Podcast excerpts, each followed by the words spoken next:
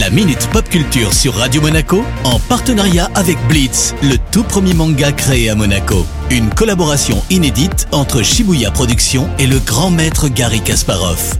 Découvrez le tome 3 en librairie dès le 26 février 2021. Bonjour Cédric, alors aujourd'hui c'est une 100% manga que tu nous proposes. Yes, et pas n'importe lesquels. Je la sens bien cette chronique et on commence par quoi Cédric? Alors je suis obligé de commencer par le manga qui continue de battre tous les records, et oui, bien sûr, c'est One Piece. Il a quoi de si particulier? Ce manga créé par Eiichiro Oda en 1997 vient de battre un nouveau record. Les aventures de Luffy et son équipage sont devenues tellement appréciées par le public que le shonen cumule aujourd'hui près de 500 millions de copies vendues. Eh bien écoute, je te souhaite le même succès avec Blitz.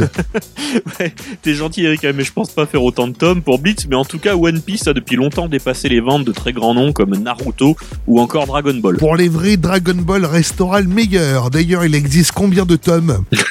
Ouais, tu mottes les mots de la bouche. Hein. Donc à ce jour, 97 tomes sont sortis en France. Le 98e tome est sorti au Japon le 4 février et il arrivera en France le 19 mai 2021. Donc. Ah, quand même. Alors, mais toutes les bonnes choses ont une fin. Hein. Oda a déclaré il y a quelques mois qu'il pensait conclure son manga d'ici 4 à 5 ans. En dépassant les 100 tomes, c'est pas mal. As-tu un autre manga dont tu voulais nous parler? Oui, l'attaque des titans ou Shingeki no Kyojin pour les puristes qui dépasse les 100 millions d'exemplaires vendus. Alors l'animé issu du manga a également su conquérir un large public, pas forcément adepte bien sûr, de récits fantastiques ou même du format typique au manga. Tu nous rappelles un peu l'histoire Cédric? Alors SNK a tous les ingrédients pour être addictif, hein, dans un monde au bord de l'extinction, l'humanité retranchée dans une cité médiévale mène une lutte désespérée pour sa survie face à des êtres gigantesques, les titans, qui les dévorent depuis des siècles, tout un programme comme d'habitude. Sympa l'ambiance, on peut le voir sur euh, quelle plateforme? Alors la saison 4 est en cours en ce moment sur Wakanim, un nouvel épisode tous les dimanches qui commence d'ailleurs à rassembler plus de monde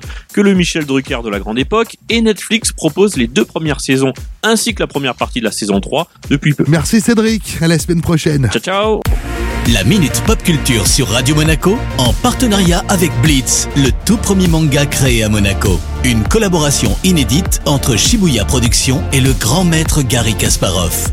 Découvrez le tome 3 en librairie dès le 26 février 2021.